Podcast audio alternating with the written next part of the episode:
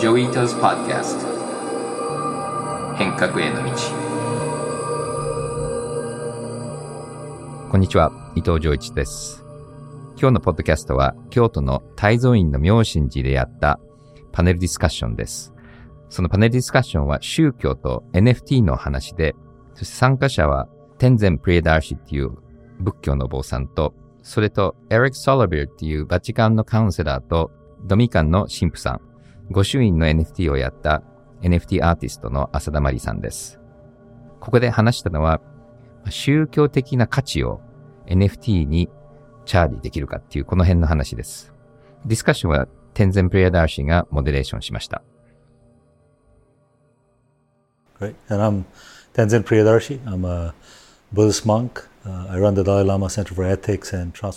私は仏教の僧侶で、天神プリアダーシと言います。MIT でダライラマ倫理センターを運営しています。このセンターでは、人々や倫理がどのように進化しているかを研究しています。Uh, you know, uh, ここには仏教とキリスト教と神道と仏教のハイブリッドなど様々な宗教を信仰する人々が集まっています。So I, I guess the first question perhaps for you all will be even the benefit of such a venture. Meaning why should religious orders or religious enterprises cross paths with NFT? では、ディスカッションを始めます。まずは、宗教団体が NFT と関わるべき理由について、意見を交換したいと思います。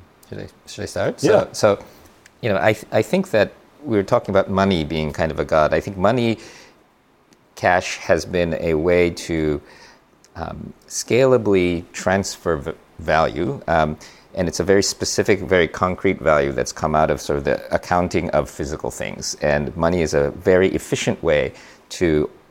coordinate human behavior around um, production of things. お金というのは、そもそも拡張性のある価値を伝達する手段でした。そして、それは物理的な会計処理から生まれた非常に具体的な価値です。貨幣は物品の生産に関わる人間の行動を調整する非常に効率的な方法になります。And we have a lot of types of value that aren't linked to the ownership of things. So, for example, um, degrees. So, if you have a PhD, uh, you can't sell it for money and you can't buy it for money, but you need to be able to have it and you need to be able to confirm it, and schools need to be able to confer it. But in order to have, you know, Karthik's PhD validated, uh, you have to have しかし、物の所有権に結びつかない価値もたくさんあります。例えば、学位です。博士号を持っていても、それをお金で売ることはできませんし、お金で買うこともできません。しかし、博士号を認証してもらうためには、学校やお金など様々なものが必要になります。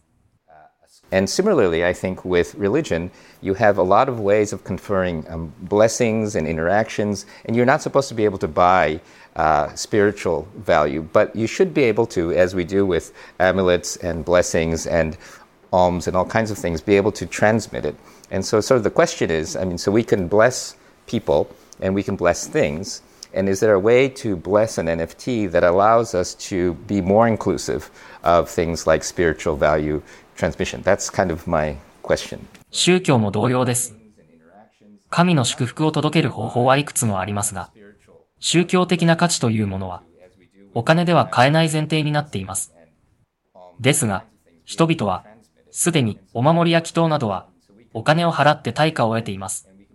人や物に祈りを捧げ、神聖なものにできるのであれば、NFT に祈りを捧げ、宗教的な価値を入れ込むことは可能なのではないでしょうか。Okay. Father Eric, you wanna... エリック神父は何か意見はありますか I would say in French, the way to design a banknote is monnaie fiduciaire, and it means it comes from fides in, in Latin, which means uh, faith. And, and, so it means you need to trust in something. And I think that those technologies could allow us uh, also uh, to testify something which could be related to trust and which would be related to spirituality. お金は信頼や信用を表すものでもあります。フランス語では紙幣をデザインする手法はラテン語でフィデル、つまり信頼、信仰を意味します。 つまり何かを信頼する必要があるということです。そしてテクノロジーの進歩によって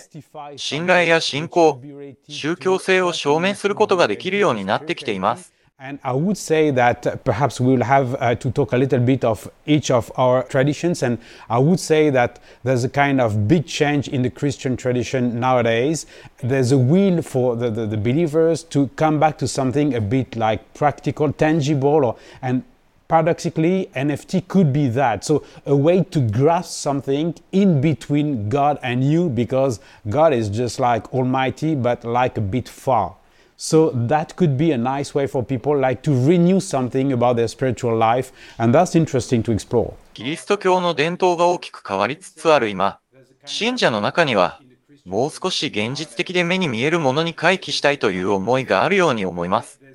逆説的ですが、NFT は そのような存在になるかもしれません。神は全能の存在でありながら少し遠い存在なのです。NFT は新しい宗教的生活を模索するには良い方法かもしれません。それを探求するのは興味深いことです。One of the thing is about the longevity of the value itself, right? So uh, a dollar is a dollar until the value crashes, um, held against gold and, and whatnot. That's how we have traditionally sort of understood currency in, in tangible forms, right? Um, when we take blessing as a marker, as we have been talking about, that when we take religious artifacts and bless it or consecrate it, and, and there are different sort of techniques around it, um, it adds life to it, meaning it adds more meaning to it and, and, and value to it, uh, at least for the believers in, in certain ways. 価値そのものの寿命はどうなるのでしょうか？ドルは暴落するまでドルであり続けます。そしてドルの価格が下がると金の価格が上昇したりします。そうやって我々は目に見える形で通貨を理解してきました。我々聖職者が宗教的な芸術品を神聖化し、清めたりするときに様々な技術を使います。そうすることでそこに生命が宿り、信者にとってはある意味でより大きな意味と価値が生まれるのです。そこで大きな疑問が生じるわけです。One of the things that we were sort of talking about is the idea that can we bless NFTs or can we consecrate NFTs, uh, even, even speaking, such that it can carry the same kind of blessing, right? As if we were blessing a, you know, an amulet uh, from a temple or, or, uh, or a mandala uh, when we are sort of blessing it. The other part of it is how long will it last? how long will the blessing last? Because we do have a practice where people come time and time back again to the temples or to the churches to renew. Uh, uh, should it be renewed virtually, or should there be another process and, and, and kind of thing? So, any thoughts on on what blessing an NFT or consecrating an NFT would imply in Christian tradition? NFT に祈祷を捧げ、清めたり神聖化することはできるのでしょうか？本物のお守りやマンダラなどと比べたとき、ご利益に違いはあるのでしょうか？もう一つの疑問は、それがどのくらい持続するかということです。ご利益や祝福はいつまで続くのでしょうか？現実世界では何度も何度もお寺や教会に足を運び、更新する習慣があります。バーチャルに更新が可能なのか、それとも別のプロセスが必要なのでしょうか神父に伺います。NFT の神聖化や性変化は、キリスト教ではどのような意味を持つのでしょうか From a Catholic perspective, uh, we have like three things. First, we trust the saints and we worship the saints. For that, we have what we call the relics. So that can be the bones, that can be all the artifacts uh, uh, which belong to the saints and everything which is related. And in such a case, uh, having the possibility, for example, to testify that something is really uh, for example, the hat of St. Peter, uh, the bone of St. Joseph, whatever, could provide something like. So it's カトリックの観点から言うと、私たちには3つのことが言えると思います。まず、カソリックでは聖人を崇拝します。そのため、聖人の骨や遺品などを聖遺物として信仰の対象としています。NFT があれば、聖ペテロの帽子や聖ヨセフの骨が本物であることを証明することができるかもしれません。この場合、NFT には祝福があることはもちろんですが、それよりも、より信頼を置くための証明手段となるでしょう。Uh, we have this kind of uh, connection with objects or artifacts, but uh, I would say less than we used to have. So nowadays, I would say not the hierarchy, but the priest consider カソリックでは、物や芸術品を通じた信仰がありますが、この傾向は以前に比べ薄れてきています。最近では神と直接つながる方が効率的だと考える人が増えてきているようです。しかし、同時に目に見えるものを持ち歩きたいと考える人々も多く存在しています。最近では彫刻もなければ、絵も飾っていない教会がかなり存在しています。美しい絵画を見たり、彫刻を見に教会に出向き、祈りを捧げる、ろうそくを燃やすことも含まれます。私たちには肉体が与えられているわけですから、具体的なステップが必要なのです。私にとっては NFT の恩恵そのものではなく、その背後にある祝福そのものに興味があります。例えば、南仏には聖母マリアにゆかりのあるルルドの泉が巡礼地として知られています。この泉で採取した水なのかどうかを NFT で証明するだけでも意味があるかもしれません。I, feel like NFTs are as tangible as water, and you know, but but but I and I think to your point though, I, I think that like the smart contracts often get upgraded and we get new blockchains, so there will always be a need to upgrade the technology because it's not as solid as rock. So I think that's the new business model for temples and churches. 私にとって NFT は水のように実体的なもののように思えます。一方で、スマートコントラクトは頻繁にアップグレードが行われ、新しいブロックチェーンも登場していきます。岩のように強固な技術ではないので、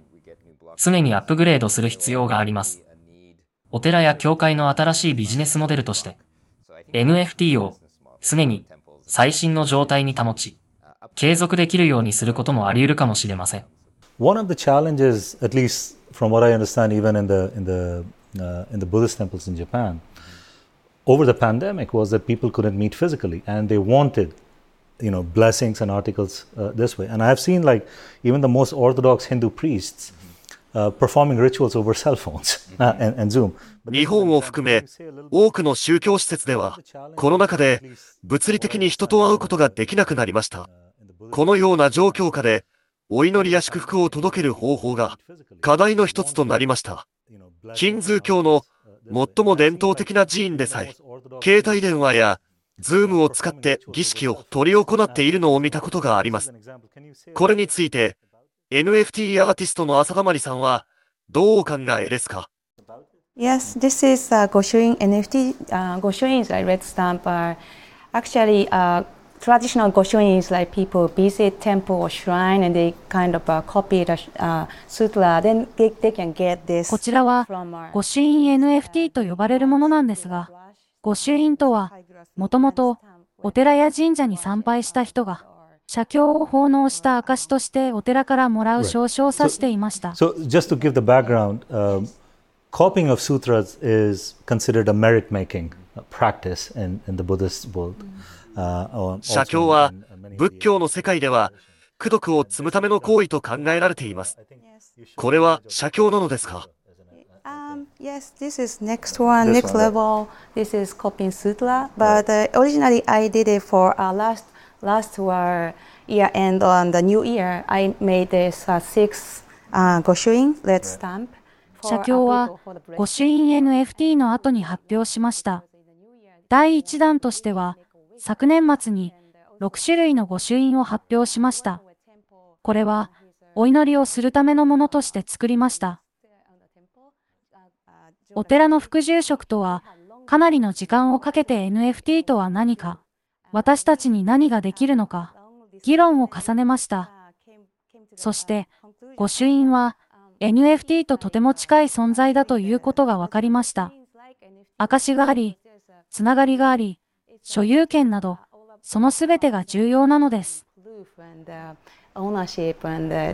So it's from particular temples and they have their yes, seals yes, on, on, on this. This actually is interesting because, in a way, it's kind of proof of work, Yep. right? So Yep. you've done it, and it's kind of like conferring. It's kind of a cross between a credential and a currency because you can't use it more than once. Right, right, right. And and so that that's これ quite は interesting. Right. ある意味、プルーフオブワークのようなもので、とても面白いですね。人を捧げることは、学位と通貨を掛け合わせたようなものかもしれませんね。一回しか使えないという意味でも. So we sold it, um, but uh, they sell uh, Goshuin is very cheap at the temple, so they wanted really low price. Right, right, right. So, 寺では、そもそも、御朱印の値段は、とても低く抑えられているんです。なので、NFT も低めに値段を設定しました。But w- we have been also talking about NFTs that don't have any monetary value. Because there, there are things like if we weren't to foster trust, kindness, uh, a sense of empathy uh, in, in society, uh, there were models in, in early religious orders where you know money did not have much value. Like there were other objects by which you could say, give this person a, a, a safe passage or give this person uh, meals or, or house this person just by virtue of presenting that token which fostered a certain kind of trust uh, in thing 信頼や優しさ、共感の感覚を育みたいのであれば、金銭的価値のない NFT も必要かもしれません。初期の宗教団体には、金銭的価値のないものが重宝されていました。例えば、生きる道を授けるとか、食事を与えたり、住む場所を与えたり、こうすることで、お互いの信頼が構築されていきました。そのあたりについて、皆さんはどのようにお考えですか uh, in. What, do you guys think about so, having so- something so of that in nature? fact, you know, so uh, Chiba Kogyo Daigaku, we have a we have a, a community near it called the Henkaku community. And yesterday at, in the evening, we were actually having a token economics discussion. And we have tokens called Henkaku token that the only way you earn it is by doing work for the community. And so people are doing the work, and you spend it by getting either NFTs or getting to come to events like this. And we're going to have lecture series and things. The only way you get in is to buy 実は千葉工業大学の外郭団体に変革コミュニティというものがあるんです。昨晩トークンエコノミーについて話し合いました。コミュニティには変革というトークンがあるのですが、これはコミュニティのために貢献することでしか獲得できない通貨になります。そのトークンを使って NFT を取得したり、イベントに参加することができます。レクチャーシリーズも開催する予定です。参加するには、そのトークンでチケットを買うしかなく、トークンをお金で買うことはできませんし、トークンを売ってお金にすることもできません。でも、コミュニティとしての価値もあるし、このコミュニティから様々なものが誕生しています。Now I could say to um, Daiko-san, can we use Henkaku tokens here to provide food or to provide shelter? And we create an alternative community. But, but the key thing for me is that if I make events that only way to get in is through Henkaku tokens, they become more valuable than money, kind of like degrees or certain types of religious things. Because I think it makes it cheap sometimes if you can buy it with money, right? この御朱印もお金では買えず、コミュニティのトークンでしか買えないようにしたら、教会みたいなものになるんじゃないかと想像できるわけです。この仕組みは教会で実際に応用できるかもしれません。私にとって重要なのは、変革トークンしか使えないイベントを作ることです。そうすればトークンはお金よりも価値があるものになる。学位やある種の宗教的なものと同じで、お金で買えてしまえば、安っぽくなってしまうことも多々あると思うんです。Yeah, I- um, I would say that uh, the interest for us in the, the, the Catholic perspective would be, for example, to testify some stuffs like an experience like having a pilgrimage. For example, to, to uh, go to Santiago de Compostela in Spain, it's l- a long pilgrimage that you have to uh, do. So you walk, and, and as you say, it's only the experience. This is something you cannot buy, and the transformation. 私 of た the ちカ soul トリックの is 観点から言えば、 経験や行為を証明するものが該当するでしょうか。スペインのサンティアゴでコンポステラへ、巡礼した証を NFT として出すのはあるかもしれません。歩くという経験は、お金で買うことのできないものです。歩き続けることで、救いは足からやってくると言われています。巡礼の最後に、このような NFT を提供すれば、同じ巡礼の旅をした人たちのコミュニティにつながることができるかもしれません。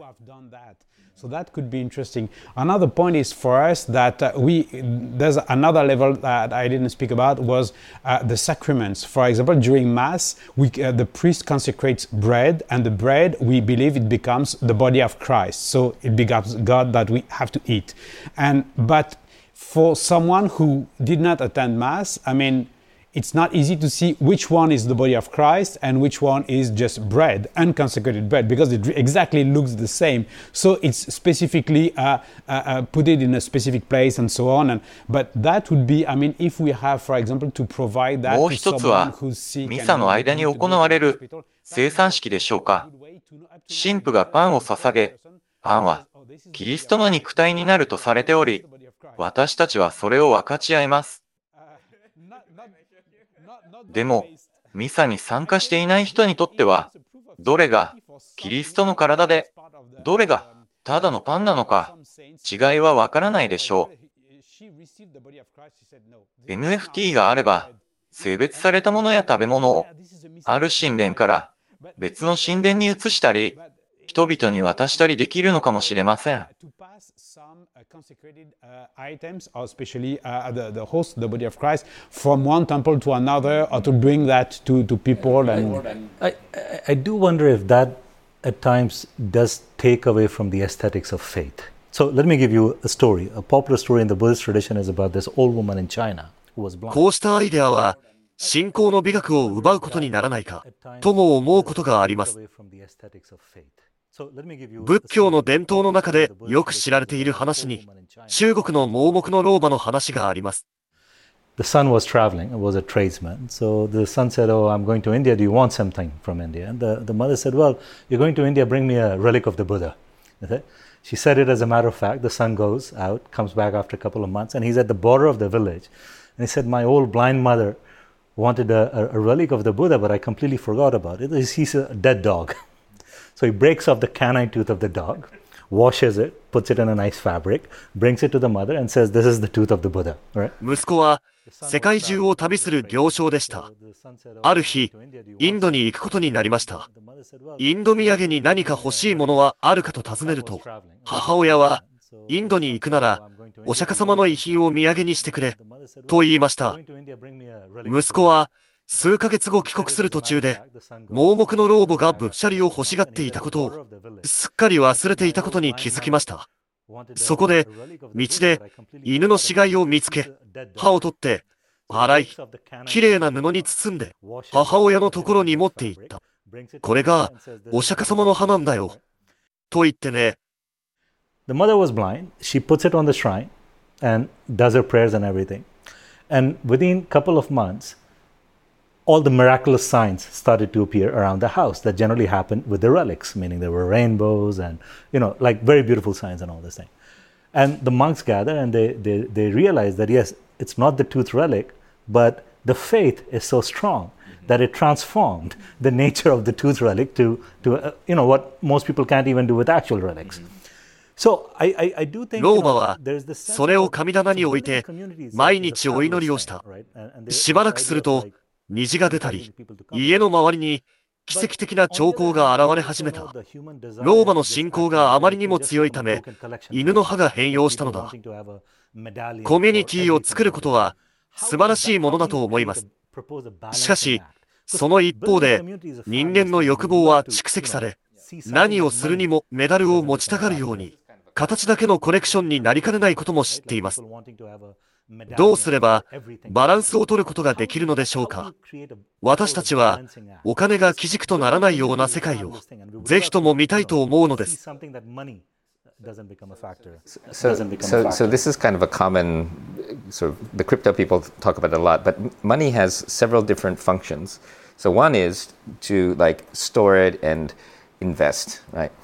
There's another which is just transactions. Right. So if I'm just trying to buy something, right? And then another is called um,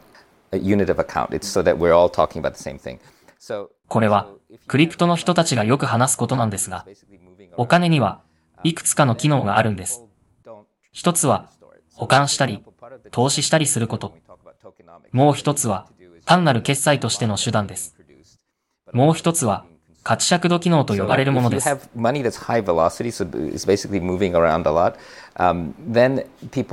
Don't you try to store it. So, so for example, part of the discussion that we have when we talk about tokenomics, see, what you want to do is you want to have a lot of the money being produced, but a lot of the money being consumed. つまり、流通が激しい場合は、基本的に人々はそれを貯金しておこうとしません。例えば、トークのミックスにおいては、インフレが起きないよう、多くのお金が生産され、多くのお金が消費されるようにしたいのですが、人々がお金を貯め込もうとしないように、インセンティブを作り出さなければなりません。今、まさに我々のコミュニティでは、トークンを多く発行しているにもかかわらず、人々がトークンを使わないというインフレ問題を抱えていました。だから、もっともっと商品を増やさなければならないのです。このように、ある種の中央銀行的な機能が必要なのだと思います。Maybe we lose the blessing of NFT if we hoard it. トークンを溜め込んでしまうと、ご利益や祝福を失ってしまう機能があるといいかもしれません。Yeah, yeah. And, and, and inflation is actually a good way to deal with it because if you hold it, it just re reduces in value. そういう意味で言えば、インフレというのは持っていれば価値が下がるだけなので、そういった問題に対応するには良い方法なのかもしれませんね。英語の本編を見たい方は、千葉工大の変革センターの YouTube チャンネルにアップしてますので、リンクはブログのポストの中で掲載してます。次はニュースのセクションです。僕は一体いつまでアシスタントを続けるんでしょうか？きっとジョイさんが切るまで続くものと思われます。テスラは30日2回目となるテスラ AI デーを開催し、人型ロボットオプティマスのプロトタイプを公開しました。はい。まあ、今回の発表で多分一番重要な見どころは、この人間の大きさの、ま、人体ロボットだと思うんですね。まあ、今までいろんな人体ロボットの発表って他の会社からもあるんですけれども、まあ、テスラとかイーロン・マスクっていうのは実際に大量に作りそうな感じがするので、結構インパクトあるんじゃないかなっていうことと、そしてなんとなくこうロボットの話すると、まあ、人体ロボット、人間の体の形をした大きさのロボットって本当に必要なのかっていう、まあ、懸念もあると思うんですけども、なぜそれが大事かっていうと、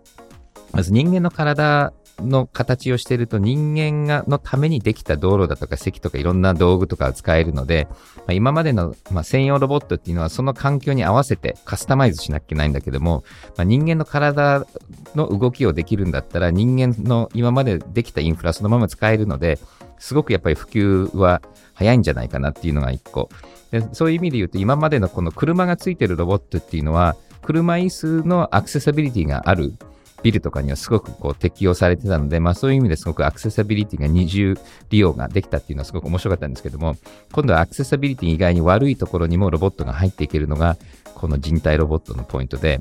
で、とは言いながらやっぱりテスラは前から自動運転を約束してた割には、約束してたほど早くできてないので、まあ、本当にこのあの人間みたいなロボットがみんな期待してるほどちゃんと動くか、これが多分今後の見どころだと思います。アメリカの超党派の議員が、アルゴリズムを利用したステーブルコインの作成発行を2年間禁止する法案が策定中であることが報道で明らかになりました。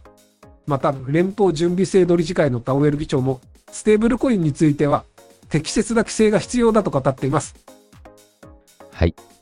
実はこのステーブルコインに関しては日本ももうステーブルコインの法律を今年出して、で、来年から導入で、まあ、細かい話、ちょうど議論しているので、この話はきっと日本の関連の人たちもよく注目していることだと思うんですけども、このアルゴリズム型、ちゃんとその通貨で担保されてないものが、今回のテラとルーナの、まあ、爆発の一つのきっかけになったんじゃないかなっていう議論は随分あるので、まあ、それをやっちゃダメだよねっていう法律通すのは、なんとなく読めてたんですけども、まあ、ここの中でこういうステーブルコインを誰が監督して、銀行がどういう立場で、そして細かく監督とか取引免許をどうやって管理するか、中央銀行がどういう立場なのか、これ CBDC とこれからそういう意味ではどういう関係してくるかっていう話をどんどん具体的な法律にしていくっていうのはすごく面白い話で、で、多分日本もこれからいろんな法律改正をしていく中で、DAO を作ってトークンを扱って税をどうするかっていう話随分出てくると思うんですけども、ステーブルコインの重要なポイントと良さっていうのは、まあ、円建てなので、そういう意味で言うと、今までこうトークンに必要だったいろんな議論が、なきそのまま動くので、ステーブルコイン来年日本に出ることは、あの、すごく多分いろんな Web3 を活性化することはあると思うんですけども、ただ誰がそのトークン発行できる銀行だけなのかとか、で、多分日本だともしかすると、海外の通貨のステーブルコインを規制するとか、あの、ある、あの、議論の中では KYC、その本人確認をどのぐらいしなきゃいけないかっていう、こういう細かい法律のところで、使いやすさっていうのは随分変わると思うので、だから日本はちゃんと担保されて、あの、安心できるステーブルコインなんだけれども、結構ちゃんと世界中で使える流動性が高いステーブルコインを許すことは僕すごく重要で、で、下手すると日本だけでしか使われないステーブルコイン作っちゃうと、本当のグローバルの Web3 の夢が削られてしまうと思いますし、で、やっぱりドルは世界中で流通させたいっていう国のポリシーがあるので、きっとそういう国内でしか動かないドルっていうのは、まあ、きっとやらないんじゃないかなっていう気はするんですけども、日本はちょっと日本でしか使えないものを作っちゃう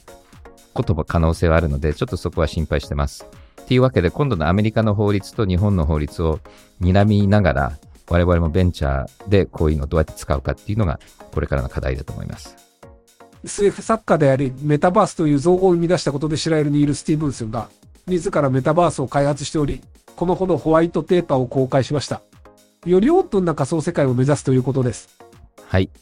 まあ、ニオ・スティーブンスはメタバースの、まあ、言いなしっぺっていうことで、こういうことを発表してかなりネット上では話題になっていて、で彼もギークはよく知っていて、我々もメディアラボとかにも呼んで、みんなと話はできているので、彼の周りには結構面白い人たちが集まって、オープンブロックチェーン型のメタバースを設計し始めていて、で、僕もホワイトペーパー読んで結構よく書かれて、彼のディスコードサーバーにもいろんな人たちが入ってかなり活発な議論されていると思うので、まあ、すごく面白いあの動きだと思いますし、彼が言ってるこの新しいブロックチェーンの上でたくさんのワールドがあって、そのワールドの中でいろんなあの行ったり来たりできて、で、そのワールドの一つが自分が自ら書く The Metaverse っていうのを今作り始めてるっていうので、すごく楽しみにしてます。はい。そしてアナウンスメントです。僕がホストする第23回の New Context Conference が11月4日金曜日に開催されます。今回のテーマは Designing Our New Digital Architecture で、まあ、新しい技術だとか DAO のガバナンスとか、インフラどうするかとか、本当にこれからの Web3 の基盤のところをデジタルアーキテクチャっていう視点から話をしたいと思います。で、いろんなこの辺のオピニオンリーダーとか、実際に現場で DAO を作っている人たちとか、インフラをやっている人たちもたくさん呼んでますので、ぜひ参加してください。それと今回はオンラインで見るのは無料なので、PTX で申し込んで、ぜひご覧ください。はい。次はお便りのコーナーです。最初のお便りは、トムさんです。Web3 のマーケティングに関して質問もあります。クリプトや DAO など Web3 のマーケティングにおいて、コミュニティ形成が重要であるという意見をよく見聞きするのですが、その理由がいまいち理解できません。なぜ Web3 のマーケティングにおいてコミュニティ形成が重要なのでしょうか？はい。まあ、特に DAO はそうですし、まあ、NFT もそうなんですけども、大体トークンとか NFT は発行して、その発行されて持ってる人たちは、それを消費するんではなくて、発行して持ったものを使って参加するっていうのがまあ、NFT とかトークンの価値で、だから僕もよく、あの、Web1 は read で、Web2 は write で、Web3 は join するっていうので、だから、まあ全部ではないんだけども、まあ多くの暗号通貨とか NFT っていうのは、その参加権なんですね。で、それを買ったお金で、発行した人がただそれでご飯食べに行くんではなくて、集めたお金で、新しいプロジェクトの先に投資していくっていうことであって、だから自分たちが NFT を買った人たちは、どっちかっていうと株主みたいな感じで、ディスコードとかコミュニティに参加して一緒に未来を作っていくっていう感じなので、だから全部ではないんですけども、たくさんのプロダクトっていうのは、お客さんとかユーザーを巻き込んで未来を一緒に作るっていう、まあ、ロードマップ作るのが、よく DAO とかあの Web3 のプロジェクトであることであって、で、Web3 とか DAO まあ、トークン、株みたいなもんですけどもの特徴は、まあ、ほとんどの Web3 のプロジェクトっていうのは、お客さんに半分ぐらいのトークンを発行して、今までだったら社員しかこう口出せなかったところに、まあ、株主みたいな形でお客さんは参加して、で、社員みたいな感じで一緒になって、いろいろものを作るっていうのが Web3 プロダクトの特徴で、で、それはすごく僕は特にプロジェクトによってはすごくいいことで、本当に参加型だと思うんですよね。だからそういう意味で言うと、その参加する人たちをちゃんとポジティブな方向にまとめていくためには、このコミュニティっていうのが重要なので、だからマーケティングっていうよりも、やっぱりガバナンスそのものが、やっぱりコミュニティ型なんじゃないかと思います。次のお便りは、脇根さんです。メディアの環境が変化する中で、収益性と必ずしも両立しない公益性の高い地域メディア機能が失われつつあります。アメリカでは地方新聞がなくなって、ニュースの砂漠が広がり、日本でもローカル放送局の経営が難しくなっています。なおか地域メディアを運営する組織として機能する可能性はあるでしょうか？はい。これはめちゃくちゃ向いてると思うんですよね。で、さっきのお便りじゃないですけども、やっぱり DAO の特徴としては、実際にそこのコミュニティに参加している人たちがユーザーだったり参加者だったりするので、だからこれはまあ、税金をどうやって使うかっていう市町村のレベルもそうですし、こういう地域メディアみたいなのは実際にそこで作ってる人たちも当然なんですけども、聞いたり見てる人たちが株主であり、意見を言って、で、みんなでこうやってサポートしていくっていうのは、すごく DAO 的だと思うんですよね。昔も株式会社ができた時っていうのは、ちゃんと社会的意義があるものを作るために株を発行して、例えば水車みたいなものの株を発行して、で、みんなでお金出し合って、社会の意義があるものを立てるっていうのが株主総会の元々の誕生だったんですよね。で、何でも、何やってもいいから儲けるためには会社作れるって本当最近のことで、で、そういう意味で言うと、あの、みんなからお金を集める。で、それは社会的意義があるものをみんなで運営するっていうのは、これはそもそもやっぱりこういう組織の根っこにある価値だと思いますので、ぜひこの辺実験してみたいと思います。最後のお便りは、クーさんです。以前取り上げられていましたが、国連が今度分離教育に対して中止要請をしました。とてもいいニュースだと思いましたが、そのニュースのコメント欄には、国連の要請を批判するコメントがたくさん並んでいました。僕自身7歳で障害者になってしまったのですが、小学校の担任の先生のおかげで、普通の学校に残ることができました。いやでも、足が不自由な自分が、過度に自分自身を障害者と思わずに生きてこられたのは、普通の学校で過ごせたお金だと思っています。一方、手術のために一時的に在籍した養護学校で出会った人たちは、高校卒業後就職しても仕事を続けることができずに仕事を辞めて家にこもってしまうというケースをいくつも聞きました。僕のこの経験を分離教育撤廃のために役立てる方法は何かないでしょうか？はい。僕もいろいろ分離はした方がいいっていう声を聞いて結構びっくりしてるんですよね。で、やっぱりよく考えてみると、普通の人しかいないと思って育った人たちは、やっぱり障害者がいるっていうのをびっくりして、一緒に住んでる、一緒に働いてることを想像できないので、まあ、変な、なんだ、差別の気持ちがあるんだけども、そういう人たちがそういう気持ち持ってるから分離のままに残るっていうすごい悪い悪循環だと思うんですよね。で、やっぱり普通に障害持ってる人たちと一緒に生活したり、助け合ったり、ちゃんと価値観を理解するっていうのが一番最初だと思うんですよね。で、そういうことによって、その障害持ってる人たちとか、ちょっと変わってる人たちが、まあ、一緒にできる文化とか、一緒にできる職場とかっていうのが開発されて、で、そういう人たちがもっといろんな生活できるこう第一歩としてはその理解だと思うんですよね。で、理解するためにはやっぱり小さい時に一緒にいるっていうことだと思いますので、だからこれはちょっと反対があっても、プッシュしないとこれ変わらないと思いますので、で、まあどういうふうにその経験を使って貢献するっていうことは多分こういう気持ちとかこういう意見をどんどん表で言うっていうことなんですよね。なんか自分が障害持ってるとか、障害者についての話もなんかタブーになっちゃってるので、まあ今回のあの国連の発言をきっかけにもっとパブリックディスカッションしたいと思います。そして今回の今月のフォーブスでも脳の多様性の特集なので、ぜひそれも皆さんに読んでいただいて、少し、まあ自分の家とか友達でもこの話をどんどん広げてください。最後は家紋のコーナーです。メンバーシップ NFT をお持ちの方は、次の問題を答えると100変革をもらえます。今日の問題はこちらです。NFT と宗教に関する座談会を行った都道府県はどこでしょうか？答えを打ち込むときには、大文字半角英数字で打ち込んでください。最新のメンバーシップ NFT 持ってない方は、ぜひお便りを送ってください。お便りを番組で使いましたら、NFT の受け取り方への説明のリンクを送ります。はい。今日はここまでです。それではまた来週。このポッドキャストでお話しする内容は、クリプトや Web3 に関する一般的な情報にするにつれこれらへの投資の勧誘を目的としたものではありません。また、特定のトークンなどの推奨を目的とするものでもありません。クリプトの投資と売買は、とてもリスクが高いものです。自分もやりたいと思ったら、プロのアドバイスをもらってから参加してください。また、最終的な投資決定は、皆さんご自身の判断でなさるようにお願いします。デジタルガレージは、危険な海に最初に飛び込むファーストペンギンスピリットを創業以来大事にし続けています。これから来る Web3 オープンソース時代を見据えた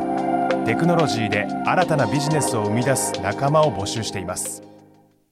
番組詳細欄にあるリンクよりぜひご覧ください Web3 is here. Join us. Join the first penguins. New Context Designer. Digital Garage